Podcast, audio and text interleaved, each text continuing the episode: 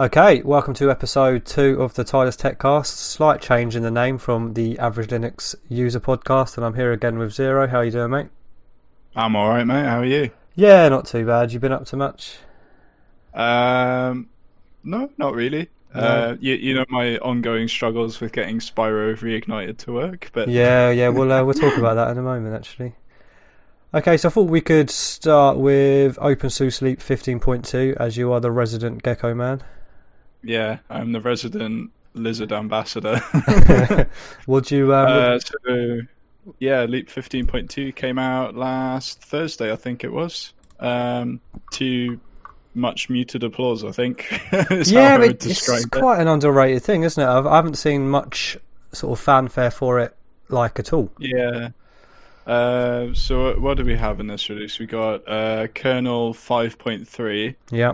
Um, with backported uh, updates, of which I do not know the details. Um, main things in this release seem to be related to AI and machine learning uh, being available. Yeah, I noticed that as well. There doesn't seem to be too much really going on majorly. I can't see. No, so the main things seem to be uh, Kubernetes is now an official package in the release. Yeah. um, which to me that seems like they're a little bit late to the party because I'm sure that like even from like uh, 1804 Ubuntu was doing the whole like Kubernetes thing. Yeah, I think so. Yeah, uh, TensorFlow is now available, and there's a couple of other things. Um, it does surprise me though that uh, so they ended up delaying the OpenSUSE 15.2 release. Um, I'm not sure what the reasoning behind that was because it was originally scheduled for sort of like April, I think it was, Really?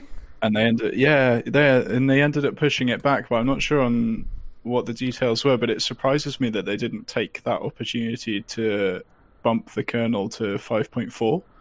Yeah, there's a few things that I thought could have been a bit more recent. Mainly the desktop packages, though. I think the um, I think GNOME 3.34 seems a bit old to me at the moment. Yeah, because it's like you know Ubuntu's got an LTS version that came out in April, and that managed to ship 3.36. Yeah. I think and uh, kernel 5.4 as well. I'm not sure if I, I, I remember mentioning it in a Discord about the memory leak that was still present in 3.34, but I think you said it might have been sorted for this release or something. Yeah, I think they. I, I think the fix got backported to Leap's version, but I would have to like go into the mailing lists and check. Have you actually checked out 15.2 on a computer, or have you just not? Yeah, really? so I had it from I had it from like beta two, I think it was, um, and then I tried the release candidate and um, Gold Master as well. Mhm. Um, and I think it, it feels pretty solid actually. It It's really solid, yeah. Strangely, it seems to boot faster on my machine than Tumbleweed does. Why would you? Why do you think that? It I I'm not sure, but when I've like it seems to be the Plymouth screen is Right. up for longer. It does more revolutions on a swirly whirly thing that you get than uh, than on Leap, and I'm not really sure why. Because I would have thought that some of the um, newer packages would have made things a little bit speedier. It, it's kind of like it's not significant, like it's not like 10, 15 seconds or whatever, but it's like there's a, there's a couple of extra seconds or so where I'm kind of like, oh, okay, and it, it it's repeatable as well because I had it on my laptop. I'm gonna have to test that out after this um, podcast actually, because I'm still writing like my notes for the review that I'm doing of it. Yeah, But overall, I've really enjoyed my time with it. To be fair, there's a few little quirks here and there that are a bit weird, but other than that, it's been Yeah. fine. There's quirks with every distro though, aren't there? Yeah, I mean, there's little things though that I think shouldn't have made it into a final release. I remember mentioning the um, the flatpak thing. I think that needs fixing. Yeah, the Flatpak repo thing. That is, um, I think that was an issue on Tumbleweed for a little bit as well, but I don't know if they patched it or not in there. It's a very minor thing, but I think if you're not quite sure what's going on there, that might lead to a bit of confusion. That's not that necessary, really, because it's a very easy Yeah. fix. Yeah, it's a really it's a really easy fix. It's just kind of like, mm, why did this um, why did this get put out? Because they had a um, a week from the Gold Master to release where they, they could have patched it because they patched the uh, Intel microcode bug Right. that was there that was preventing certain um, Intel CPUs from booting because of the I forget what the latest exploit's called. Yeah, I don't know. For those unaware of what um we're talking about, the if you try and add the FlatHub repo, it will return an error. But basically, all I did to fix it, I don't know if this is the universal way of doing things or not. I just deleted the Flatpak folder and re-added it, and it was fine. Yeah, so it, it comes up with the error. It's like slash var slash lib slash flatpak. There you go, yeah. something like that. And the fix is just to um, remove that folder and then try to add uh, whatever flatpak repo you're using. Yeah, I mean, Uh, I, it goes ahead. it's an easy enough fix. I think, I think the whole, the whole desktop setups I think are quite interesting as well. So I tried out the XFCE package. oh yeah, and it has its um so you mentioned about going into the details of things which I didn't actually know was even a thing that if you go into the in the installer in the software selection bit you can click details and then sort of granularly choose like more more control Yeah. over the packages which is amazing I think yeah, but it has its own um sort of package called like OpenSUSE XFCE desktop skin or something Yeah. like that yeah. and I think the I um think most of them do. I think it's quite a nice setup. To be fair, it's not. It doesn't stray too far away from sort of standard XFCE. It just looks a bit nicer. Obviously, when you've got a base XFCE install, it can look a bit grim. Yeah, especially on high DPI monitors, it's not quite there yet. But no, I think I think I've really enjoyed it. I think when I do my final review, I'm gonna try and condense it into about I don't know, like ten to fifteen minutes of of, of video, hmm and then move on from there. I think as a sort of regular, what is the um, release pattern for um, Leap?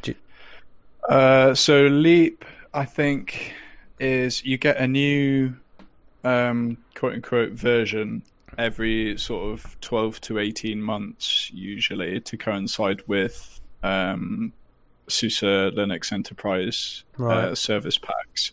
But then I don't know what the overall lifespan of one like whole number release is, if How- that makes sense. Kind of like Leap 15 Yeah.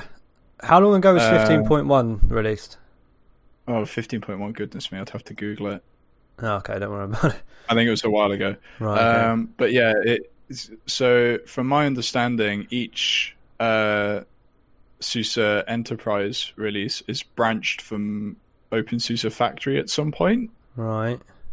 and that goes towards making the next major version, and then each like sort of point release is just like a service pack, basically. And why do you think that OpenSUSE doesn't really get that much attention compared to the other sort of mainstream distros? Because it's been going now for over 10 years. I was look, I was doing a little sort of research on it. Yeah, I think the initial Yeah. release was like 2005 or something. Yeah, it's been going a really long time. Um, I mean, I I can't really speak for how OpenSUSE thinks. Um, you know, they they're not getting as much exposure. I don't know if it's just because you know Ubuntu kind of dominates the the landscape a little bit. Do you think it could be um, like a branding issue though? Uh, I don't think so because I actually quite like sort of OpenSUSE's branding. Um, although I know that there have been discussions about the fact that some of the kind of first impression when you go onto their website and they have Tumbleweed and Leap is kind of a bit like off-putting to certain uh, users because it's kind of like they they want people to use Tumbleweed a little bit more but it's kind of like the way it's marketed is like, ooh, it's for makers and hobbyists and all this stuff. And it's kind of like, well, actually, like normal users could probably get away with it too. There's nothing, you know, there's nothing stopping people that are used to kind of Arch and other rolling distros To use Tumbleweed. Tumbleweed. Yeah. Yeah. Um, and I saw a lot of comments on their um, subreddit the other day along the lines of people who want a pretty stable rolling release distro are best off with Tumbleweed, and I thought that was interesting. Yeah, I think I think it does feel like a, just a stable distro all in all. Obviously, both packages, but more so Leap. Mm. I've not Yeah. spent too much time with Tumbleweed to really have a sort of a concrete opinion on it, though. To be honest. Yeah, I, I think that's uh, the issue. I need to stick with it for a lot longer. It'd be like, okay, like write out like a lot more updates and see how it goes. So, have you sort of traditionally spent more time just using Leap? Um, I kind of, with my time with OpenSUSE, I was kind of hopping between the two. Um, probably more so with Tumbleweed because when I first came to OpenSUSE, uh, fifteen point one was at that point still quite ancient. As yeah, well. it was. I, I was reading um, just some old notes about that as well, and that felt. I don't, I don't know when it was released, but it seems like it would have felt stale even when it was released. To be fair. Yeah, so I think maybe eighteen months is a little a little bit long, but then it's kind of like, yeah, it's still, you know, more regular than some other releases. So I don't know. Well, I think it's fine for most users. To be fair, I think I've been using it as a daily driver, and it's not, you know, stopped me from doing anything that I'd usually do on any other distro. So Hmm. I've enjoyed it. Right, so we've also got a new release. Well, a bit later in the earlier in the sort of cycle is Linux Mint 20. Did you try out that at all? Uh, I did boot to the live ISO for the Cinnamon edition, Yeah. um, and I, I thought it was quite nice actually. Like, it, it felt pretty, you know, pretty solid. Still had that kind of mint feel about it. Like, So I've yeah, seen. I can't, it's quite hard to explain, but it just sort of like every, every time I go to mint, it always, you know, just it feels exactly the same as when I first tried it. It always has that like nice, kind of welcoming feeling.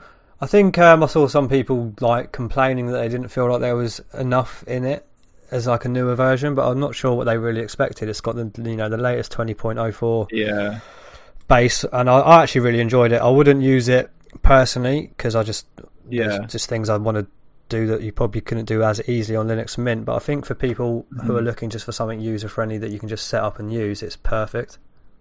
yeah. I mean, Cinnamon now has fractional scaling. What more do people want? yeah, it does. Yeah, there you go. Well, I think that was the you know the big sort of takeaway from this release was the um, the fractional scaling. To be fair, Yeah, yeah. Let's get the release notes up. Let's see. Let's see what was new. Okay, so Snap was disabled. new cinnamon So, as well, four point six, Yeah, I think. I think it was four point six, yeah. or am I Let's just pulling that number out of thin air? Uh, oh, they had Warpinator as well. Warpinator. Warpinate is really good. Um, I've installed it on Archer it? as well. It's amazing. Yeah, So it's in I that. haven't actually tried it because I use SyncThing for all of my like file sharing across the network. But I'm sure that I'd probably try it at some point. It's honestly, it's probably one of the most user-friendly ways of just sharing a file on the local network. To be fair, hmm. it's just a simple case of dragging and dropping into the sort of window, and then it will send it over. You get one little prompt in your notification area to accept it on the sort of computer that you're sending it to, and that's it. It's easy as anything. Oh, that's pretty cool. It is. I'd I'd use it quite a lot. As I said, you can get it on the AUR re- repository at the moment as well. Okay. Um, yeah, it Hmm. was it was Cinnamon 4.6, wasn't it? Yeah, it's in the release notes. Uh, what's new? So I think the biggest takeaway again is is the is the newer version of Cinnamon is Warpinator. I think that definitely deserves a, a mention there. The latest Ubuntu base, and of course the removal of Snap, which everyone we've already covered that, and of uh, Yeah. fractional scaling. yeah, Who that's pretty. That, yeah, that pretty much covers it. I think. who would you recommend Linux Mint to? Um, so this is interesting, right? Because I have a friend who, um, she's had two laptops for a while. She had a, her new one because her old one was getting to be about four or five years old and couldn't keep up with No. her typing notes and stuff like that at uni. Um, so I said to her, "Well, hey, like your old laptop, you should totally chuck Linux on it and have a bit of a party." Did she take and, much you know, convincing? No, actually, she was quite interested because I, I was sending her like screenshots of um, Pretty like, desktops. sort of my desktops, pretty desktops, yeah. and um, and I was like, oh, hey, like you should give this a go. And she was like, oh, I will. And um, it turns out that her old laptop is uh, so kind of generic that everything just works out of the box on it.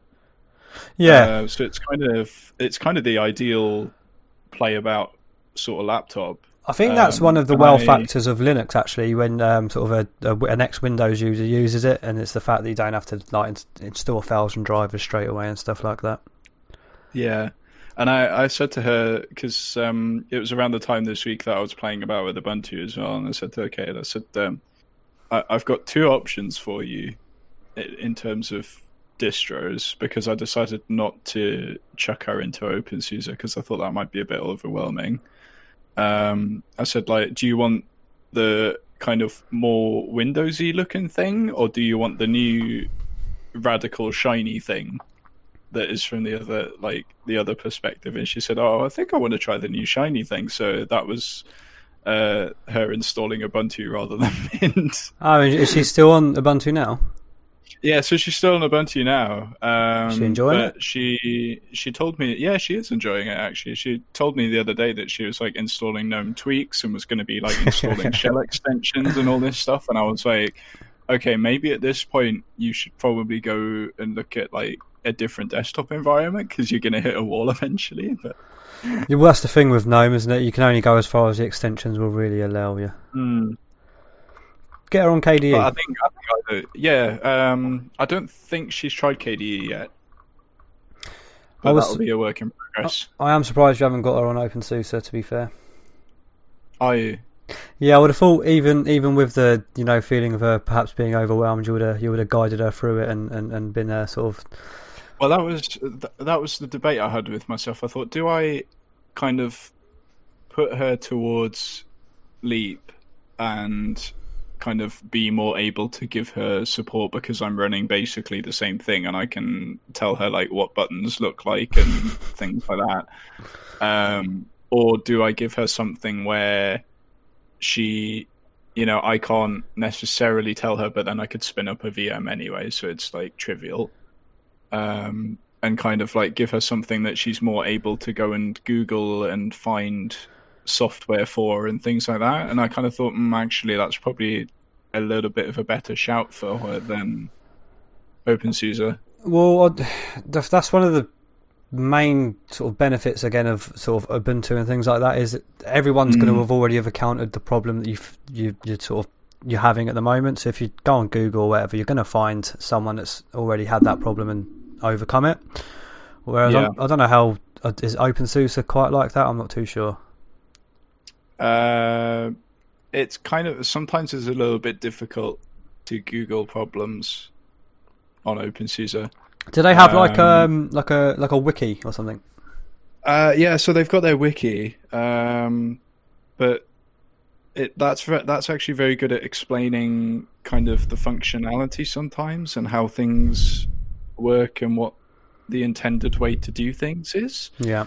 Um, but sort of a couple of months ago, I was looking at trying to install uh, BOINC for doing um, distributed computing hmm and I just could not find a way to make it so that it would automatically sign in and sort itself out and and do all of this stuff. And I, I tried and tried and tried, and I just could not find anything. And eventually, the thing that worked for me was I had to find the Fedora instructions Ah, okay. Yeah, it makes that sense. then told me how to do the thing that I was trying to do, and it it works. It works absolutely beautifully. But it's like when you're trying to Google like BOINC, OpenSUSE, auto login, like just nothing comes up, right? Right. And then you know, but if you put in like BOINC Fedora, like it brings you to their Wikipedia page. It's like installing BOINC on Fedora, and I'm like, okay, I'm not sure how I feel about the name BOINC. uh, it it's an acronym. It's Well, a, what does it stand These for? things always are. Yeah, we love a good Uh, acronym, don't we? Berkeley Open something. I'll have to. I'll, I'll find out for you Okay, yeah, I'm, on the edge of my seat. it's gonna bug. It, it's gonna like. It's gonna annoy me if I don't find it. Yeah. Berkeley Open Infrastructure for Network Computing. There you go. See, I was going to say institute or institution or something. I don't know why that was popping into my head. Oh my god! Talking yeah. about acronyms, I've I've been saying um, Yast wrong as well. I've, I've, I was while I was doing my review notes that um, I'm working on a review. I was like Yast, yet another yeah. software tool, and then I was like, oh, I've been saying it wrong the whole time. It's yet another setup tool. I mean, I don't think anybody would slap you on the wrist for that. I definitely wouldn't. I think software tool sounds better. well, yeah, because it's got software management in it, right? So it's like, No one's corrected Yeah. me on it yet, so maybe people just don't actually know or care.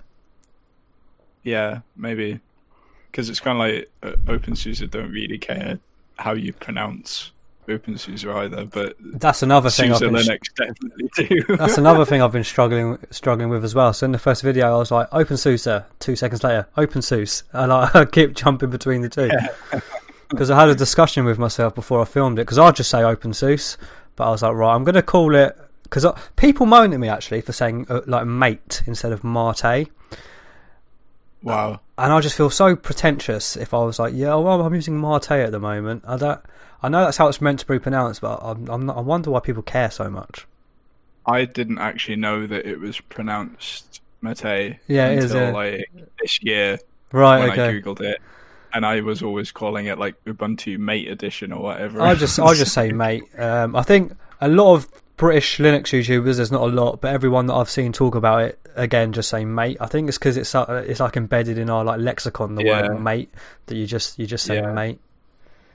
Yeah, I think OTB is the only one that I've seen that doesn't instinctually do that, but I feel like he's he's just too professional. To, Yeah, yeah, maybe. Um, so what I want to talk about next, actually, we've got in the notes here, is the decline of the Linux diversity. So you sent me this article on datamation.com. yeah, that's from 2015. It's quite an old article. Oh wow, I didn't Um, even notice that.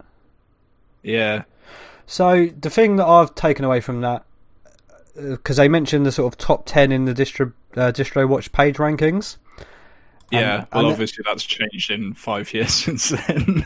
No, but even so, it's very like the point still stands. It's not very diverse at all, right? So if you take the first ten, number one is MX Linux, which is Debian based. Mm-hmm. Number three is Mint, which is by extension is, is Debian based. If you you know you want to sort of argue semantics or whatever. yeah, Obviously, yeah. it's Ubuntu based, but yeah. And then and then it goes Yeah. Ubuntu, and then you've got Debian, and then you've got Elementary, and then you have a couple spaces. Then you've got Zorin and Pop OS. So it kind of is dominated. The top ten is dominated by Ubuntu slash Debian based distributions. And the only ones that are sort of not on it, you've got Manjaro, Solus. I'm quite surprised to see Solus in the top ten. Actually, Yeah, I really like Solus though. Yeah, I um, I think I tried it on my laptop at some point, um, but it was a little bit, little bit slow. I thought compared to When when did you try it? oh, um, about three or so months ago. Really? Yeah. Hmm. And I, I don't know what it was that was slow. I don't know if it was just because it had loads of updates to be doing or or what. But I, I tried it anyway, and I was like, mm, like this doesn't feel as zoomy as what I was using before. So I, I quickly got rid of it. So, um, what do you make of the article in particular, the, the decline of the number of distros that are listed? I haven't checked. While you're talking, I'm going to check how many distros are actually listed now since that article was written. Yeah. Uh, so I think there is this bit of a, a saying, at least that I've noticed recently, that there's kind of this, um, oh, there's a new distro. Oh, it's yet another Ubuntu. Yeah, You know? Um, and I think that some of the reasoning for that is just because Ubuntu does so well at, you know, ending up being a lot of people's distro kind of of, of choice, whether they're newcomers or or not. And a lot of people go, "Oh, I want to." you know, I, I think I touched on this um, in the last episode about people wanting to learn more about Linux, and they kind of go, "Oh, I'm going to make my own distro because I think Mm. it's a good good way to do that." Um, and then obviously because they're used to Ubuntu, they go, "Hey, I'll just base it on Ubuntu because why not?" Yeah, I think that uh, that does lead to the lack of diversity as well. Not even just the Mm. decline of things. And I guess the reason why things are declining is because people are half-heartedly, if you like, spinning up these new distros with the intention, or maybe their intentions are really good when they first do it, Mm-hmm. but life kind of gets in the way. And you know, being the single person, like one person, one entity, trying to do all of this stuff is just not is not feasible. No, no, certainly. And you you showed me that article that um, Alan Pope had written. He, he did the whole website for it, Yeah, make advocating make a Linux app rather than make one. another distro. And I, I love this paragraph that he has at It- the bottom. He it might be the same paragraph. yeah, he's like too often um, technical enthusiasts fall into the trap of creating more Linux distributions. We do not need more Linux distributions. Please stop making Linux distributions. I mean, he's got a point. To be fair, the Mhm. um the app ecosystem does need to get a bit better. But um, so I read the um Reddit thread that this was because I wasn't aware of this website's existence. For those that are listening, Mhm. it's makealinux.app, which is written by Alan Pope, who works for Canonical on the Snapcrafters team. yeah, he Um, works. He's he's like um, community man slash Yeah, senior developer advocate slash yeah. So I think I, I I think he makes a really good sort of case here for the argument he's trying to make. But I think when I was reading the um, Reddit thread because he linked it on his Twitter, that's how I sort of knew of it, the Reddit thread's existence. People are, were complaining that one of the suggestions of sort of things to use was Electron. Yeah, like I don't know, he's it's not like he's just listed Electron though. He's listed quite a few things here. yeah. He even listed Ubuntu Touch. Bless him. He did, he did, yeah. It's on here right now, yeah. Yeah, um, because he has what he, he's got GNOME, obviously KDE frameworks, obviously. He he had Elementary OS, which I thought was interesting. Would you know what made me laugh the most as well, like through sort of watching people's responses to this website? Someone went, haha, well at least you haven't put snap first, haha. Well, I don't know Is, his exact word was like, um, was that cautionary or something? I was like, and then I think Alan Pope just replied, it's in alphabetical order. Uh, it yeah. just cracked me up. People are always looking for a little bit of drama somewhere. Yeah, it's interesting that you mentioned um, the OpenSUSE build service there, because that doesn't get enough of a spotlight shone on it sometimes. What, uh, talk me through the um, the OpenSUSE build service. Is that what it's the acronym for? Yeah, yeah. Um, so I think basically the idea is is that you you'd write your app, and then you upload it to OBS and say, I want you to build it against like Ubuntu um, 2004, Fedora 32, and I want you to package it for OpenSUSE as well. Because I've And used it, just loads in the past.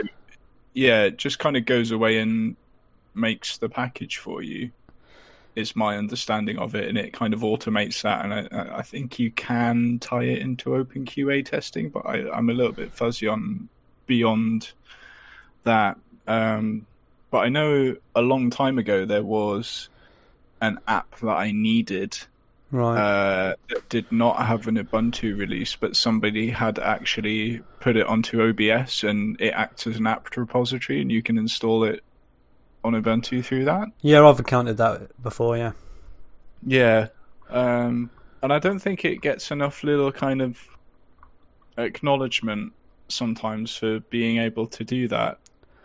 So to flip it on on its head, sort of thing. So the the the original article from Datama- Datamation uh, talking about the lack of diversity. Do you think there's perhaps too much diversity in the different ways to package these applications? Um, I think there's there's two there's two separate problems, isn't there? There's um, the fact that you know there's not enough quote unquote diversity with distributions and everything's kind of based upon, based upon, based upon to the nth degree. I think that's only at the topper level though. So I think there is. I, Yeah. Personally, I think there is a lot of diversity in, in Linux distributions. There's loads of them out there. Really, I think it's the it's the main ones where there's a, a lack of diversity. I think. Yeah, that's true. Um, but then you have stacked on top of that the diversity in packaging, Mm-hmm. you know, and then it's like it, it just makes it really difficult for developers to kind of appease everybody. I think because there's a lot of apps that um, they'll either have a Snapcraft version or a Flatpak version and possibly a native version, but they won't have one or other of those things. Um, you know, and it because it, it kind of takes time for people to be putting them into these containers and things like that. Yeah. Uh, but there is there is a couple of apps that I've also seen where they just go absolutely bonkers and they do package it for basically everything. Well, I think I think Kdenlive does a really good job of, of packaging their app. They kind of they've got pretty much every basis covered. I'd I'd say. yeah, and uh, I think FreeTube does as well. I've never used FreeTube actually. Yeah, I think FreeTube has every package under the sun available to it. Mm, There you go. Then I still think that's a Yeah. lot of lot to ask for though. Um, for like a single app developer, like entity, to have to think of all these various ways of packaging different Mm. things and sort of making the decision of what one to sort of bet for. for Yeah. people. do you know what I mean? Yeah, and naturally some of them are going to fit the workflow more than others, and it's kind of like, meh. Mm. So we're gonna we're gonna move on to this whole rolling release versus sort of a stable release kind of thing, if you like, because recently there has now been is it a rolling rhino. Yeah, that's it, rolling rhino. Have you taken a look at rolling rhino at all? I have not. I have to confess. I, all I know is like what you know, pretty much. Yeah, so I I, I installed it onto a, a spare disk just very temporarily and just had a little poke around, mainly because I just wanted to see how it actually worked. I Mhm. think it's uh, it's a commendable effort though. I think it would be quite good if they carried on with it. The uh, the Yeah. process of sort of tra- uh, what would be the word transforming um, Ubuntu into a rolling release is it's quite an easy thing for the end user to do. It was a couple of lines of commands and from uh, Martin's Wimpress's GitHub. But I think there there were some sort of issues that do arise from using it compared to just the standard release, and I think one of them that was mentioned because I watched his live stream the other day about it as well was the Mhm. sort of security fixes that get released into the LTS version first might delay a bit in the um, the devel channel. Yeah, yeah, I'm not sure how long it. I think it could be as little as a few hours, but I think that's something that needs to be considered. yeah. I mean, it's kind of like, what, what do you want? Do you want newer, you know, base packages and wait a little bit for your security updates, or do you want, you know, I think that'd be a to have the security first? yeah. I think I don't know. I think I'd probably err on the side of security first a little bit. Mm. Um, yeah, um, I did actually find this out the other day. I I, I didn't know this previously. Um, Ubuntu does phased rollouts for their updates, so they they don't release an update to everybody at exactly the same time. They release it at like ten percent increments or something. oh really? Yeah, wasn't aware of so um, yeah, so it it does something uh, I actually thought was quite clever. It um, uses the machine ID that it calculates as an MD5 sum, Right.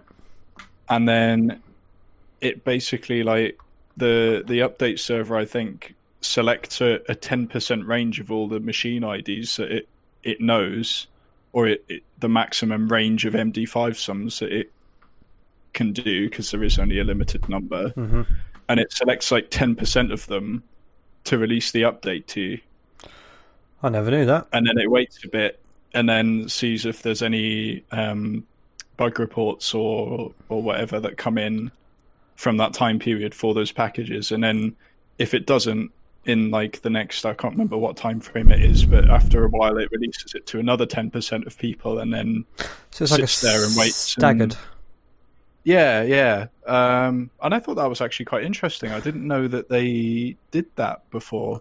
What you just mentioned about whether there's like an issue with it, that is probably quite a good benefit of the fact that you haven't rolled out that issue to everyone all at once. Yeah, So that's quite cool. and I suppose it, I suppose it takes a little bit of load off of the servers as well. It kind of load balances across um, the maximum time frame that it uses, which I think is something like fifty-two hours or something. Right. So do you you're on rolling release because you're on tumbleweed, right? Yeah, I'm on Tumbleweed at the minute. And do you, do you prefer that sort of model? Um, so it kind of depends. I like both. I think both have their uses. Mm-hmm.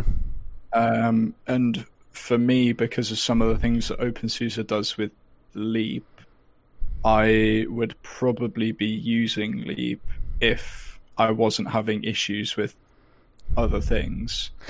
But I do think that for, I mean, I, I linked you that article from uh, Richard Brown, where he's like, he he admits that he doesn't use Leap at all anymore. He uses exclusively Tumbleweed. Uh huh.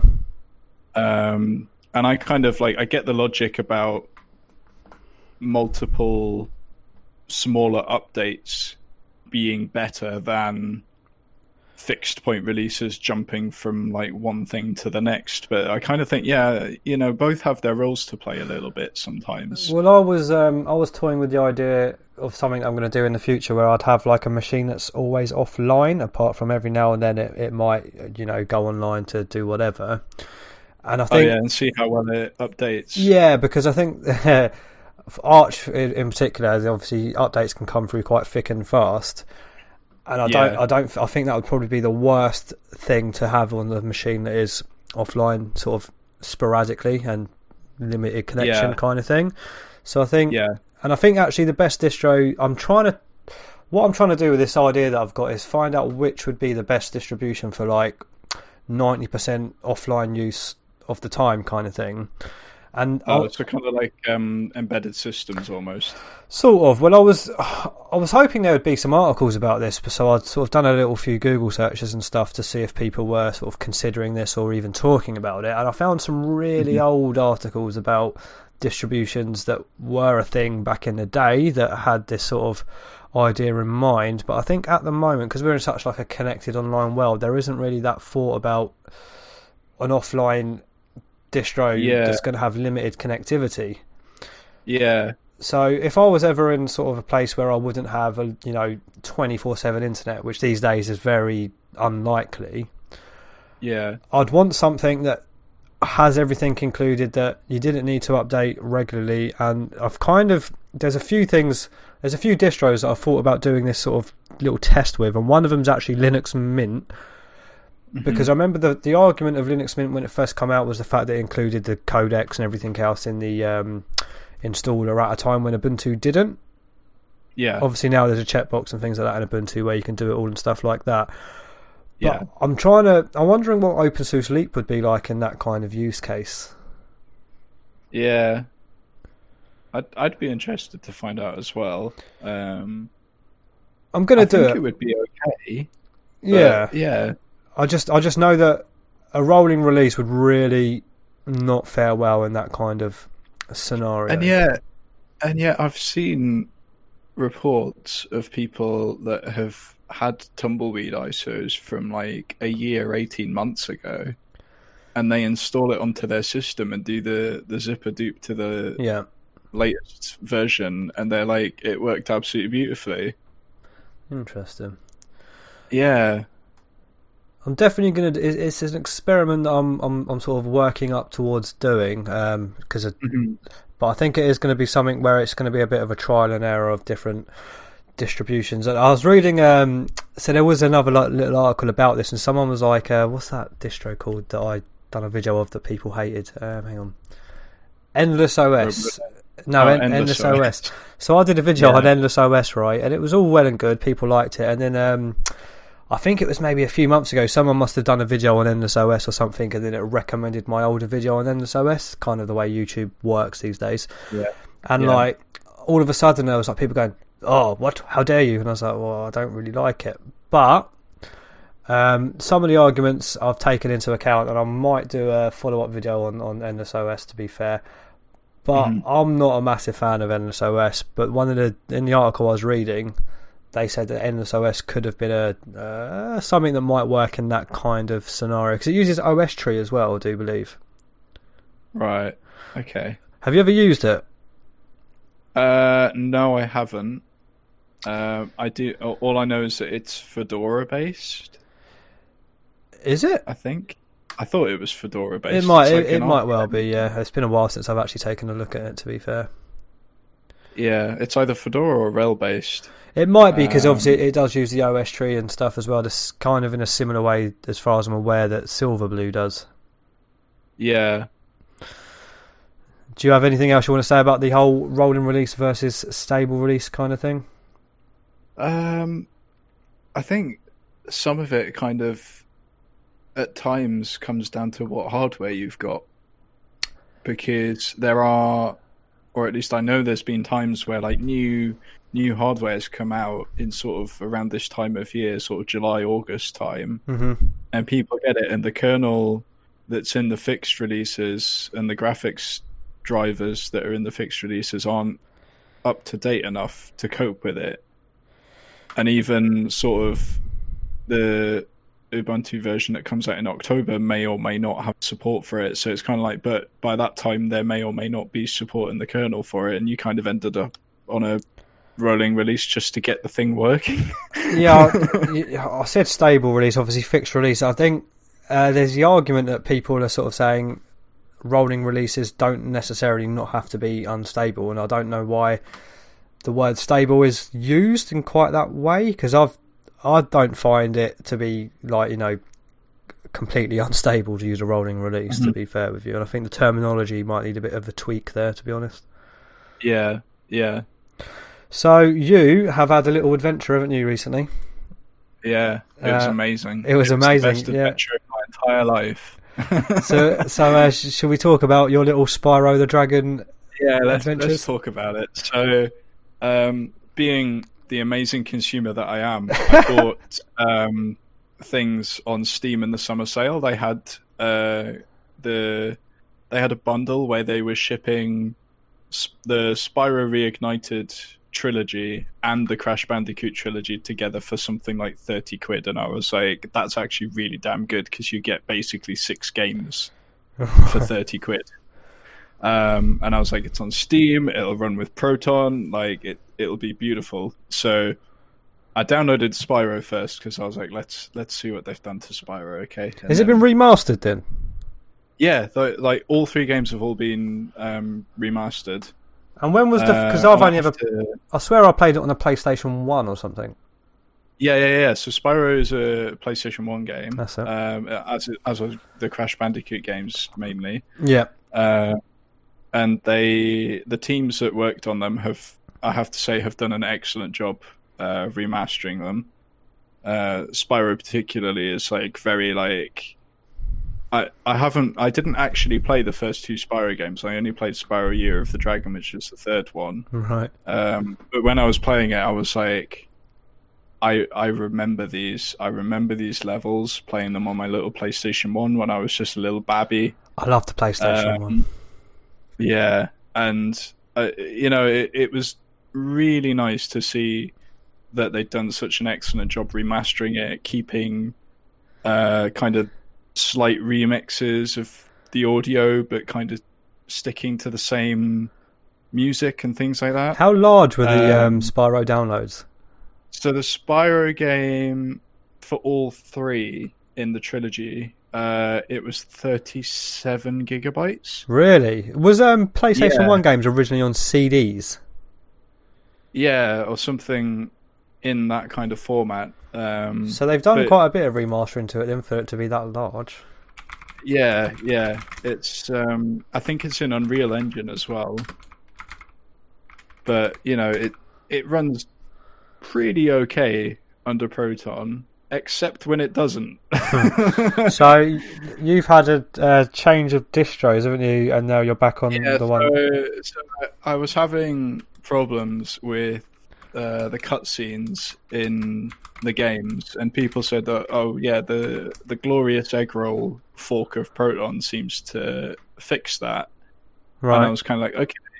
And I tried it, and it fixed one cutscene, and then the next time it loaded a cutscene, it would just go to a black screen and basically crash on me, and I couldn't even get back to my desktop or anything. And I was like, okay, this is a bit weird. Maybe there's something that I missed. So I added a couple of like settings to it, didn't make any difference, and I thought, oh, this is odd. Hmm. Uh, so I had to. I, I think I reinstalled down to Leap 15.2 and tried that just to see if that made any difference. Didn't make any difference. And then I just I just could not get it to work, and I was like, oh, like I do not get what's happening here. I'll, you know, I'll just maybe it's the Flatpak version of Steam, maybe it's Proton. Like I have no idea. So I thought, okay, well, I'll get Ubuntu, okay, because there's a native Steam app. There's a native like they've got the same pretty much Mesa version as Tumbleweed. Like I'll, I'll try that and I'll see whether it's a Btrfs problem because I use Btrfs on my hard drives. Yeah. I'll put OpenZFS on it and see if see if that makes a difference. And then I was playing it and I was like, actually, this is like it's actually working. All the cutscenes are playing. It hasn't crashed on me. It's it, it's all good. It's all good. And I was like, okay. Um, and then I can't remember what it was, but I ended up uh, sort of reinstalling Ubuntu. And when I went to go play the game again, it started crashing on me, and I was like, "Oh no!" So and that's vanilla Ubuntu, having, isn't it? Yeah. yeah. And I was like, so whatever problem I was having is not exclusive to OpenSUSE or the Flatpak version. It's something else. Um, so what I ended up doing was I went back to Leap 15.2 to see if I could try and get things working again. Completely deleted the game from my hard drives, like got rid of it out of my Steam library, then reinstalled, re-downloaded the entire game again, all 37 gigabytes of it, and then tried to play it, and it didn't like that. And I thought, okay, maybe it's just because the Mesa version is older in Leap 15.2. Mm-hmm. So I upgraded to Tumbleweed. I did an in-place upgrade. Went to try it again, and lo and behold, it comes back and it starts playing. so, did you narrow down like, what okay. the problem was? No. Um, ah. From from as much as I can gather, it's specific to uh, the Spyro trilogy because the Crash Bandicoot trilogy doesn't suffer the same problem. And was this using the um, the Glorious Egg Roll Proton DB? And build? this was using the Glorious Egg Roll version of Proton as well. But I obviously need a Mesa version above uh, that which is in Leap, which I think is nineteen point three point something. Right. So I need like Mesa twenty for it to work properly. And then I also need the Glorious Egg Roll version of Proton for Spyro but I don't need it for Crash Bandicoot. So it's it's something about the Spyro trilogy with the cutscenes that it just doesn't like for whatever reason. Huh. So I've just um, checked the original PS1 disk capacity because I was just curious. Mm-hmm. Um, 660 megabytes. Wow. So a lot. But that was only that was only for the one game. Yeah, so w- was the original games more than one disc, or were they just all on yeah, one disc? because they because they had they had Spyro one, they had like uh, Spyro two, Ripto's Rage, and then they had Spyro three, Year of the Dragon. They were all three separate releases. So, how did you find your very very minor vacation on Ubuntu? Um, so obviously I yeeted Snap right out of there because I was like, no, I do not want this sitting there. um, but I, I kind of like the fact that I could just like go to the Steam website, download the deb, install the deb, it was working. Go to the Discord website, download the deb, that's officially supported, Yeah. install it working, like all, all that kind of stuff. Um, Because traditionally you use the And- Flatpak, don't you? Yeah, on OpenSUSE I use the Steam Flatpak. Why is that? Um, I think because I didn't actually notice any performance difference between the Flatpak version and the native Steam app that's bundled Right. in the repos. And part of my logic was, well, I need to install Discord via Flatpak anyway because of uh, there's some codec weirdness that goes on with the one that is packaged in the repos sometimes. What on OpenSUSE? Yeah, It's fine with the, um, The Packman repo. That's what we I'm using at the moment. Yeah, that that was the thing. I was like, oh, I don't really want to have to add the Packman repo just to install Discord. So I thought, well, okay, I don't have this problem with the Flatpak version. And then there's there's other apps that I was installing via Flatpak anyway. So I thought, well, I might as well just put Steam in a Flatpak as well, because why not? So getting back to Um, Ubuntu anyway. Yeah, so I kind of felt that it was uh, to start with a little bit snappier, kind of a bit like smoother with some of the animations, but then actually in retrospect now that I've gone back to OpenSUSE, I don't think it is actually quicker per se. I think it's just because the animation is there in GNOME, it kind of makes you feel like it's doing more. Um, so because on OpenSUSE you don't use GNOME though, do you? I, I don't use I don't use GNOME on uh, on OpenSUSE. I use KDE. So the GNOME um, animations, I actually kind of hate them. I um, there's a GNOME, ex- yeah, there's a GNOME extension called Impatience, I think it's called, which will um, basically just remove the uh, speed them up if you like. I find them a bit slow, Yeah. Yeah. so I use the um, the Impatience extension to sort of make that. Then does make GNOME feel like you know lightning fast. To be fair, Yeah. Yeah. But Um, when I was when I was actually testing it and having a good play about with some of the menus and stuff, I was like, actually, like I don't think it is snappier. I think it's just like this weird illusion that I had that it was. So one thing I need to grill you about actually is I noticed you shared a screenshot of your GNOME desktop in the Discord, linked in the description below by the way. Um, you put your dock to the right. Yeah. That really unnerved me. Did it? Yeah, because I, I had to use them because obviously when I done the K Focus laptop review thing, I used a similar setup. Obviously it was on KDE, oh, and they had they had the KDE panel on the right, and didn't it you? it drove me insane. Did it? Yeah, because obviously Um, I think we're used to the paradigm of you know, well I am used to top left because I I have a always have a dock at the bottom, panel at the top. Sometimes I might feel a Yeah. bit fruity and put my dock on the left, but the panel's always on the top where the application launcher is. Yeah. And it's something that I mentioned in my MX Linux video earlier because they have a one panel solution all to the left, but they kind of Yeah. flip they kind of flip the um, order of things. So like your power button, like your log out, power exit buttons are all at the top right. Okay. and then your application launchers at the bottom. So whenever I see someone with a panel on the right, it, it, it, drives me insane. Okay. Uh, so normally on uh, KDE and OpenSUSE, what I do is I kind of go for the sort of MacOS esque appearance, and I have like my latte dock at the bottom. I have the uh, application menu up in the top left, and then I have my lock and shutdown buttons on the top right. It's literally Am how I use it. Yeah, Yeah, my tray up there as well. Um, you have your tray as well. Oh, your system yeah, so tray. my- yeah, system tray for Right, like, okay. I thought you meant top like um, task right. list or something. No, no, no. Um, and what I did actually discover was the the KDE kickoff menu. You can actually switch out for. Mhm, I yep. think they call it the application dashboard, Yep. And that gives you the full screen kind of gnome esque. Slash Looking- launch pad from Mac look.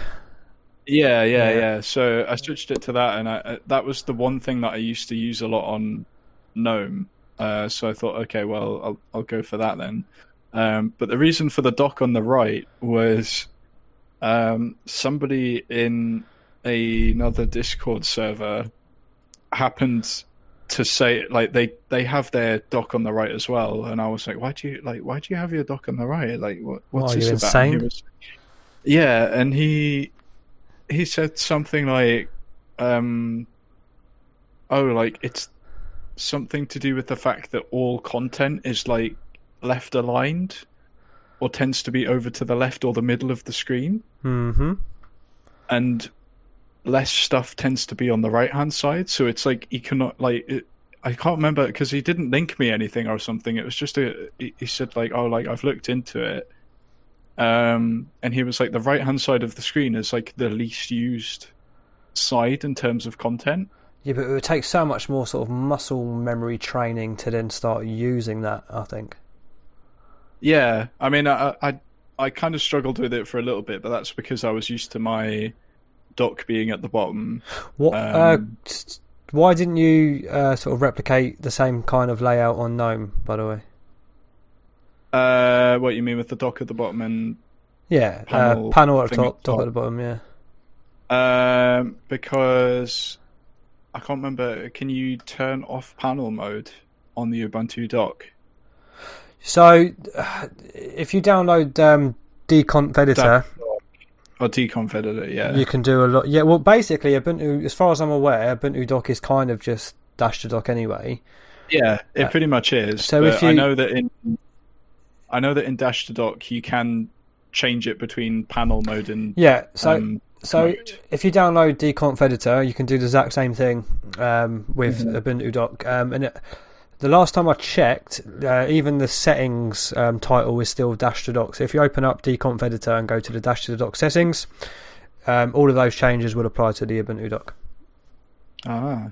Yeah. Well, I didn't know that, but I didn't Right. want to start messing about with that in the middle of trying to make Spyro. Well, you have more. You have more important things to do, didn't you? Yeah, definitely. Yes. um, but yeah, I, I I did briefly put it down at the bottom, and there was just something about how they how they laid it out, and I was just like, Ugh.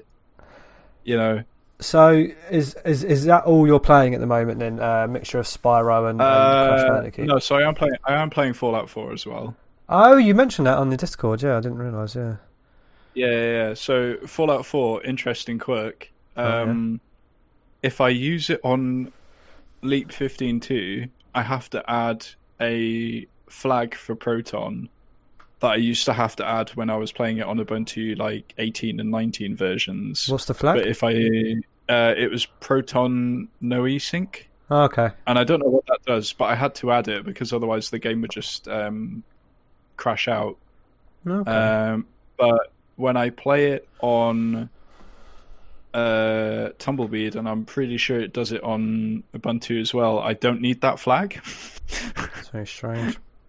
Yeah, so I don't know if they changed something in Mesa 20 that for some reason now makes it not need that flag, but I thought that was an interesting uh, little note that I had. Do you play any any like multiplayer games online or anything?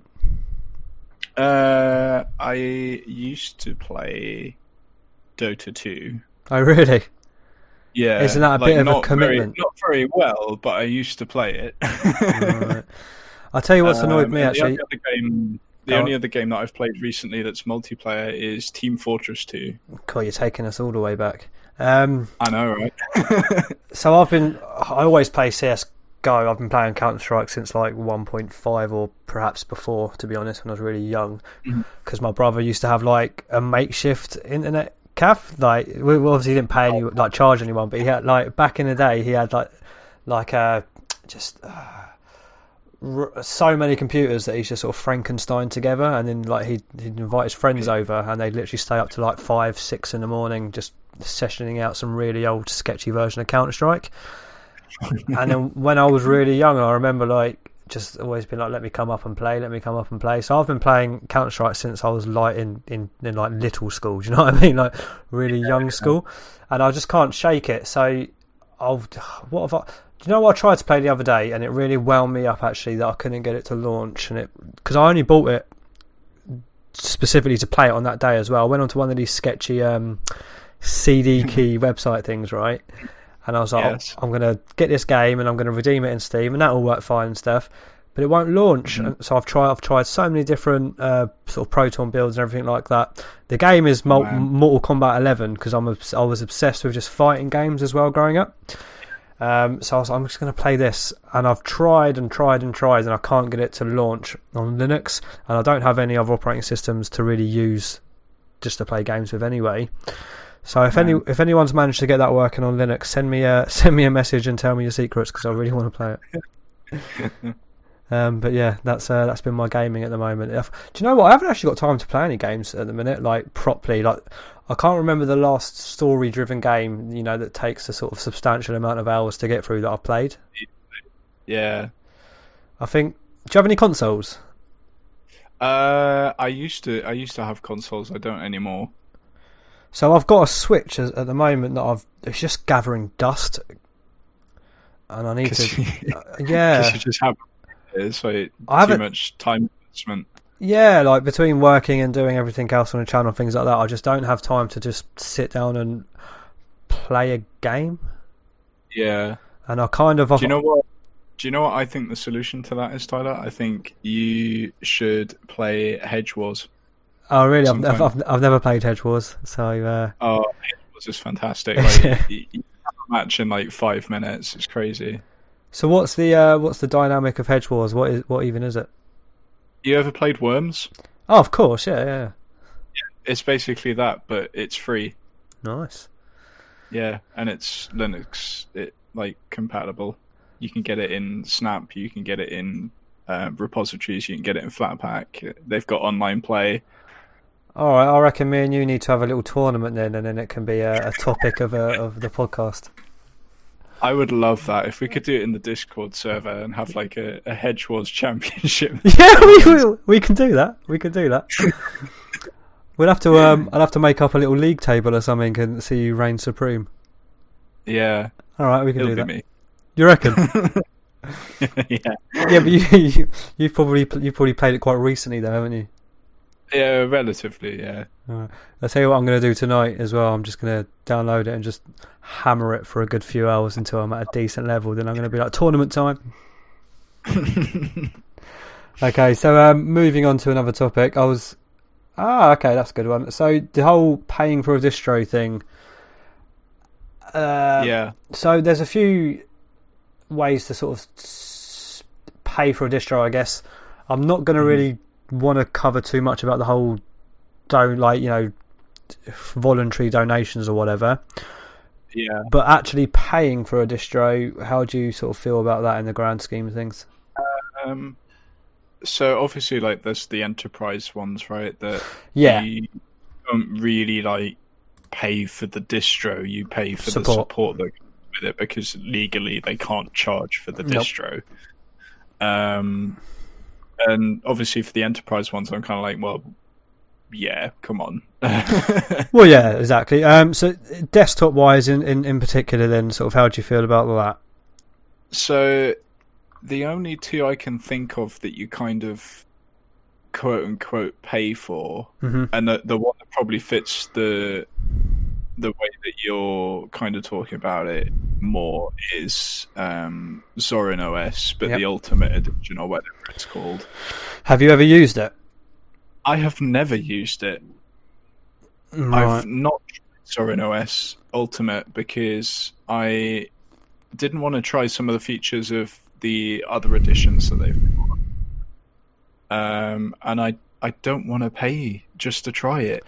So I've You know, one of the benefits of being someone who makes little YouTube videos about Linuxy distros is that I can just send people messages and they give me free stuff. Um, yeah, so I, I, I, um, they were really sort of cordial and actually quite easy to deal with. Actually, I sent them an email just like send me a send me a free link, then mate, and, and they did. So I was like, all right, cool. So um, yeah, well, you, you've got to sort of everything that I've done on the channel where I've worked or like used a product or something that requires monetary investment. It's always just been a total blag.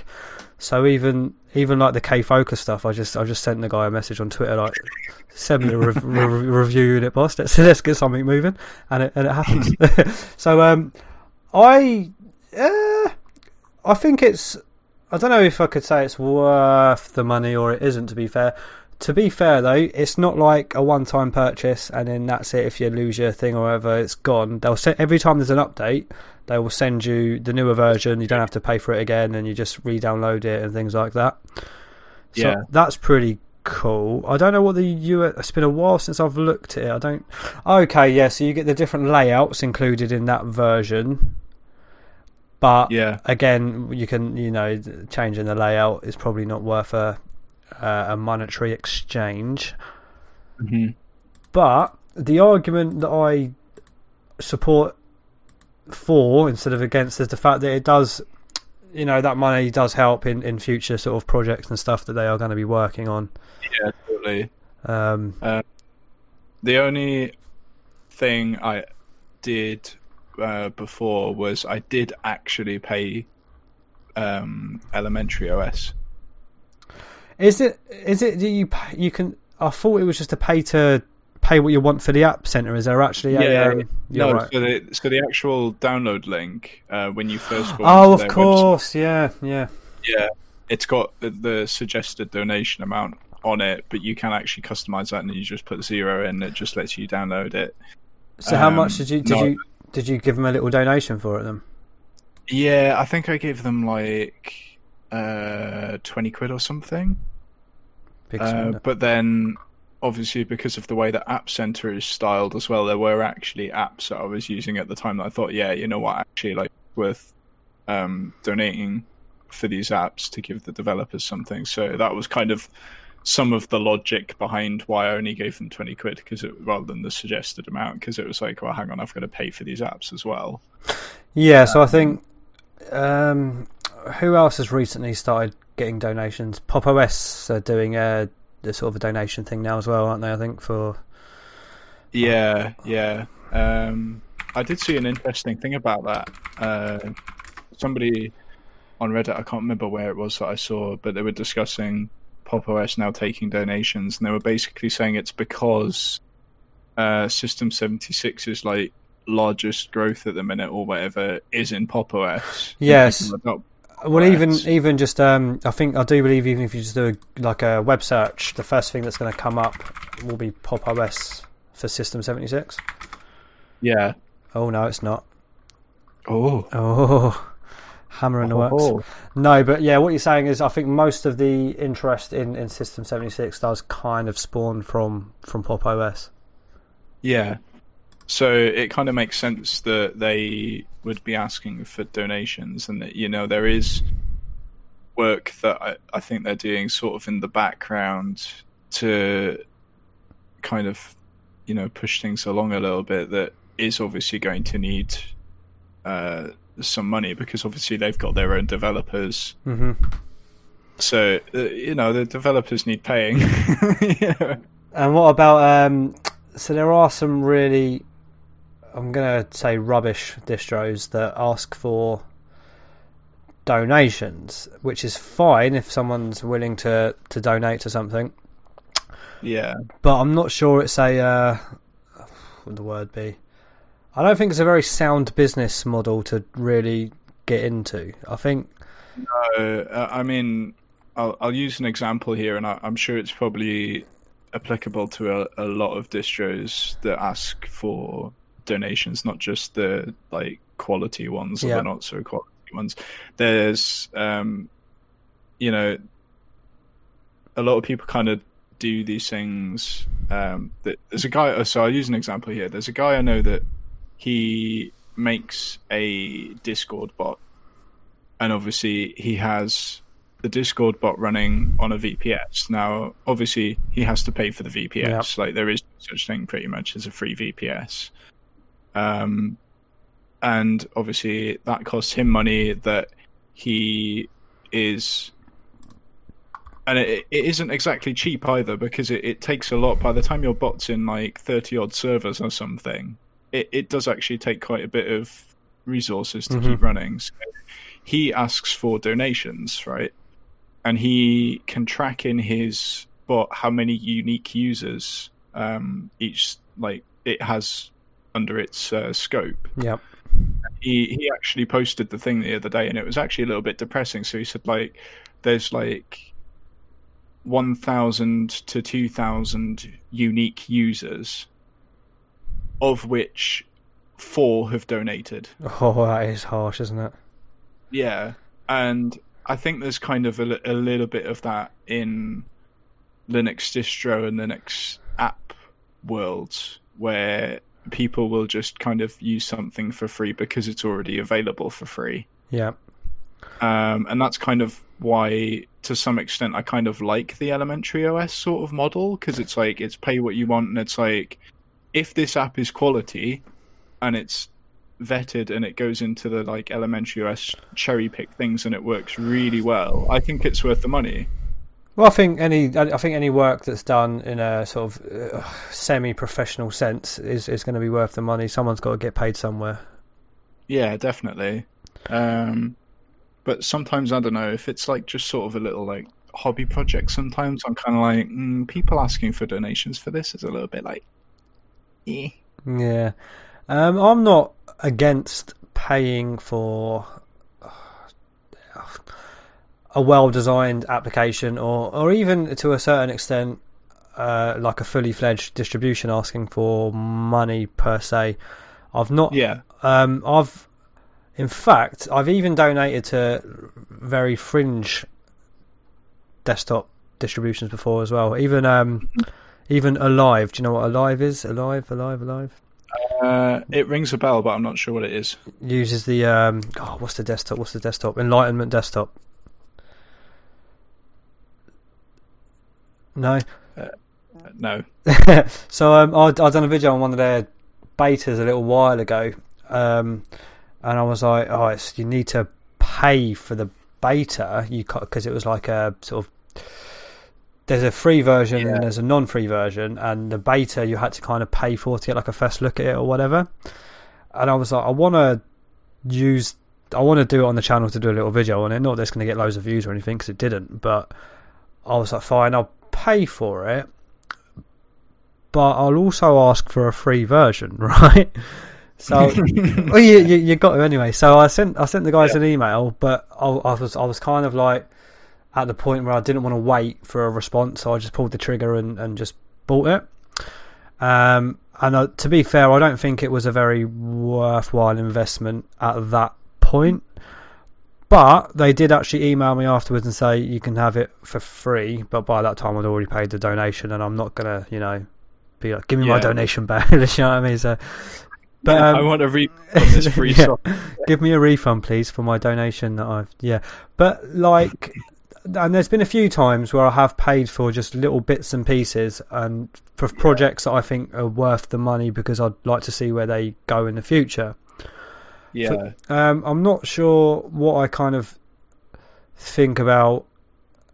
Uh, I don't know. So there's certain people that are really against it for for whatever reason, Mhm. and I think they. I'm not sure what I really think about that. To be fair, I don't think you should be against it. Just don't buy it.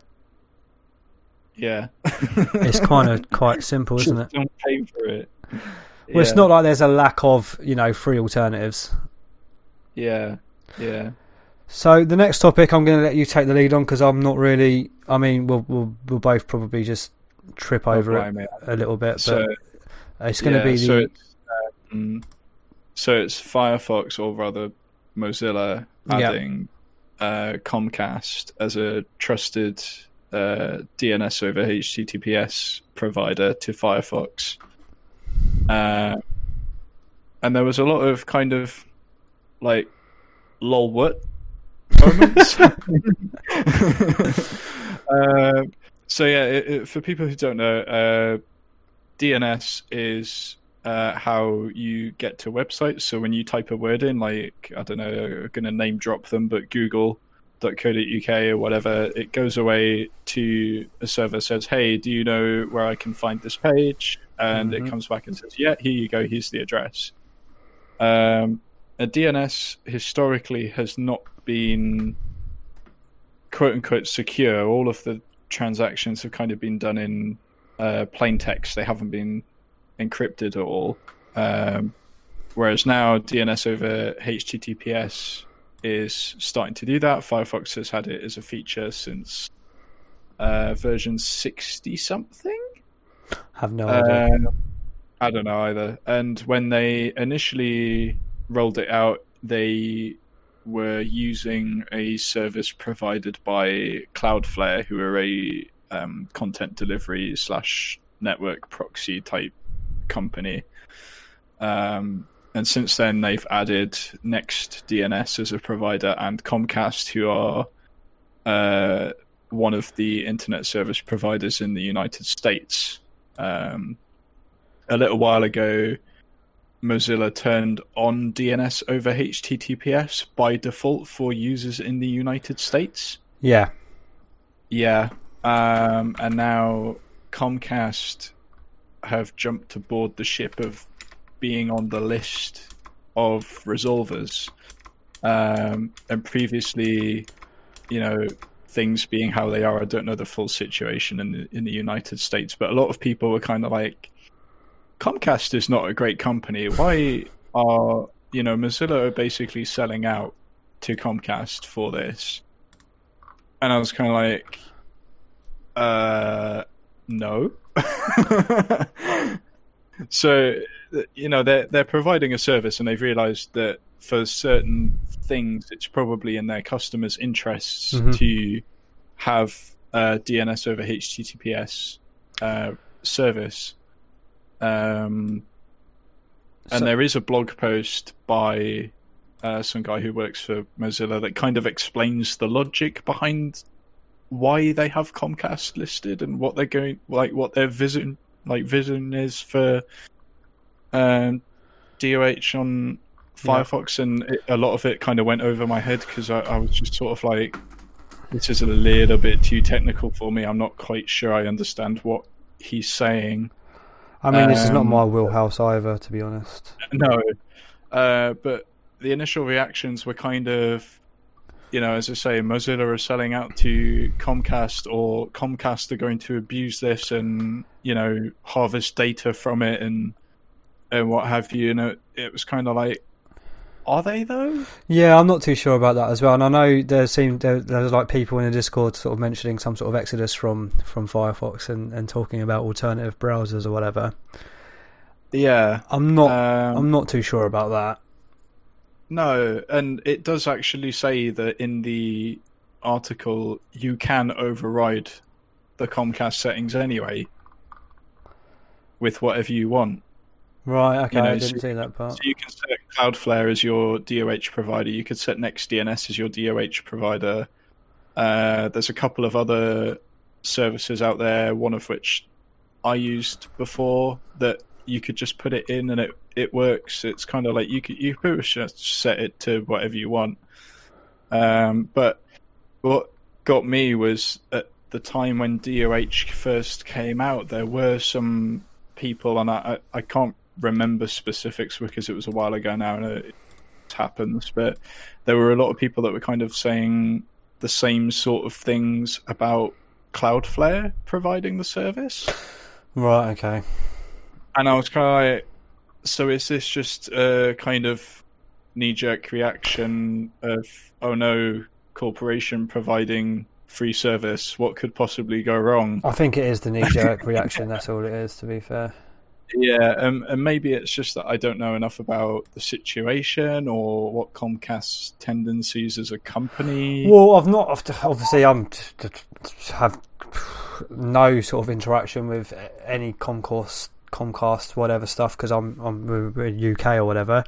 But I've not Yeah. heard good stuff about them as a you know an overall entity or whatever. But yeah, I'm not. but you sh- don't hear good stuff generally about most of the US ISPs or indeed some of the ones that exist in the UK. It's just that No, you know, it, it's just I don't know. It, it just seems a bit like you know, again, people kicking off for the sake of kicking off rather than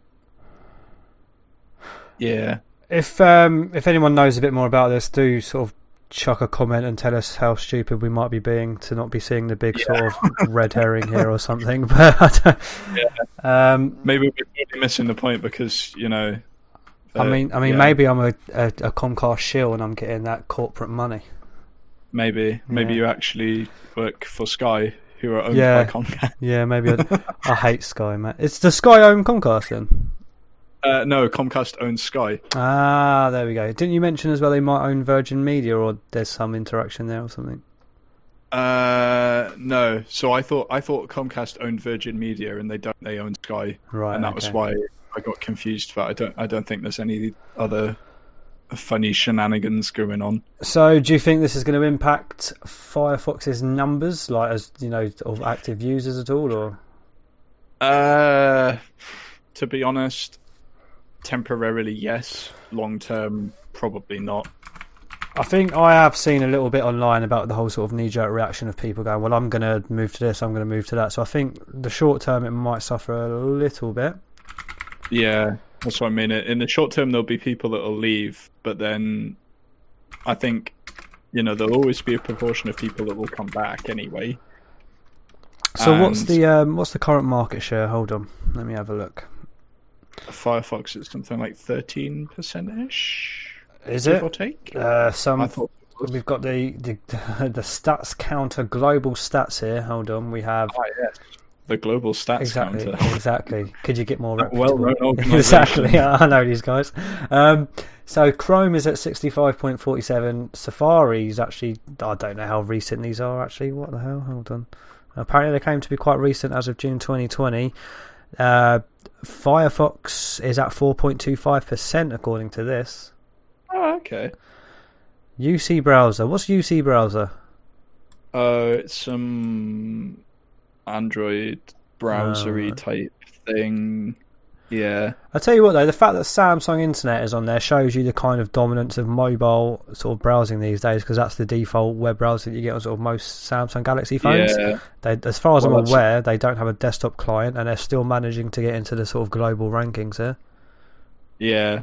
That's the power of things being the default, isn't it? Well, exactly. I mean, I've got a Samsung Galaxy phone and I've disabled the uh, Samsung browser. But from Yeah. what I can hear, uh, function functionality wise, it's it's okay, but I just wouldn't use it. Yeah. But it's like, you know, why why was Internet Explorer the dominant web browser worldwide for years? Default. Yeah. Okay, so I've got just the desktop market share here. I think that one was sharing mobile stuff. So Chrome again is Ah, Chrome again is still way ahead at sixty nine point forty two. Yeah. Safari is second, but again that's just going to be purely because it's the you know the default browser on Macs and stuff. yeah. Firefox is third again um, at eight point eight point four eight. Hmm. And that's of June, so I'll, I'll keep an eye on it. I don't, I can't see it dra- Yeah. dramatically dropping though. To be honest with you, No, I don't I don't know that it's gonna lose an awful lot of people from it. I'm slightly concerned that 2.8% of people out there are still using Internet Explorer, though. Oh, that'll be like that's from worldwide though. That'll be from you know, Yeah. God knows where. And there's a Legacy Edge at 3.45%. Why is it Legacy? Oh, because they've made a newer one based on Chromium, haven't they? oh yeah. Yeah. Is that coming to Linux? It's supposed to be, but I don't know, man. I think I saw something about Could that. while. Could be a while. I mean, look how long it kind of took them to get um, Windows or Microsoft Defender 8 ATP to Linux because that came out recently, but they announced that like last year or something. Were they not quite quick with um? Teams, Microsoft Teams? Yeah, I think they were, but then uh, Microsoft makes most of its money from Office. hmm and kind of the way that they're trying to position themselves in the market with like WSL and products like that is towards sort of more hybrid sysadmin sort of things. So I think that's probably why they they brought it out pretty quickly. Plus, from my understanding, it's an Electron app anyway. Oh, there you go. Yeah, so it's kind of like Slack. You know, it, it's an Electron app. It'll pretty much you know a little bit little bit tweaky and it'll. Uh, have it'll you um, have you used WSL much? No, I, I last touched it when it was still version one. Yeah, I, Um, I tried it out the other day. I- then I switched to Linux full time anyway because I was like, "What is the point when I could just use Linux?" Well, exactly. I think I tried it out the other day just because I was curious, and my laptop has a free Windows license just attached to the hardware. So every now and then I'll like, oh yeah, yeah. So every now and then I'll have a Windows installed on there just just because I've been curious, and I've had a look at it the other day. It's uh, it's interesting. Um, I'm not sure the. Ugh. I'm sure it feels a, a niche for people like developers or whatever that need it. I, I again though, you, at that point, just use Linux. Yeah, or like at least dual boot or something. I'm kind of against dual booting at the moment. Yeah, Yeah, um, well, Windows and Linux anyway. I have about 20 million boots of all different Linux distros on my computer. yeah. So um, at one point, this computer that we're running had uh, Mac, Mac OS, Mac OS, Linux, and a Windows all on the same one. It was like a tri boot kind of deal, but that was Wow. just too much. To, yeah, yeah, the Holy Trinity. It was too much to maintain, though. To be fair, The Father, the Son, and the Holy Spirit. which is which in that uh, dynamic? uh, I would probably say Windows is the father, Right. followed by the Son being Macos, followed by the Holy Spirit being Tux, of course. yeah, I mean maybe. The Church of Emacs, you know. God, I haven't looked. Yeah, I remember that whole thing, the Church of Emacs. okay. Um, so, is there anything else you want to mention before we wrap it up? No, I think that pretty much wraps up what we wanted to talk about in this episode.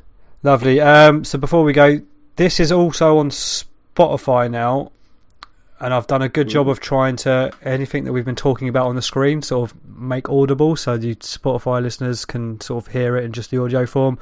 I'm looking at different uh, sort of providers, if you like, or somewhere to upload it to get a decent RSS feed. I've tried out a couple, and I've given an RSS link to a few people just to see how it all works and stuff like that. Um, yeah, I'm I'm working on getting that done, and I've, people also want it on the Apple Podcasts apparently, so I'm gonna get it on there as well. I guess. I'm I'm really excited about that part. Yes, I Yeah. can tell there's positive enthusiasm coming. Yeah. um, uh, so the audio version of this that's on Spotify at the moment will coincide with this upload, so should be online at roughly the same time. So you can choose which version you'd rather view, and also it's on LBRY just as a sync anyway, so it'll always be on LBRY maybe an hour or two after the YouTube release. Yeah, Okay, it's good. thanks everyone. Uh, that was episode two of the Tires Tech Cast. Um, we'll try and phase out the average. lin- I might even retroactively just go and change the title of the last episode. Oh, yeah, and republish. I won't need to republish it. I'll just uh, I'll just just just edit it in the um, YouTube studio or whatever. Yeah. Yeah, lovely. Right, take it easy, man. See you later. Bye bye.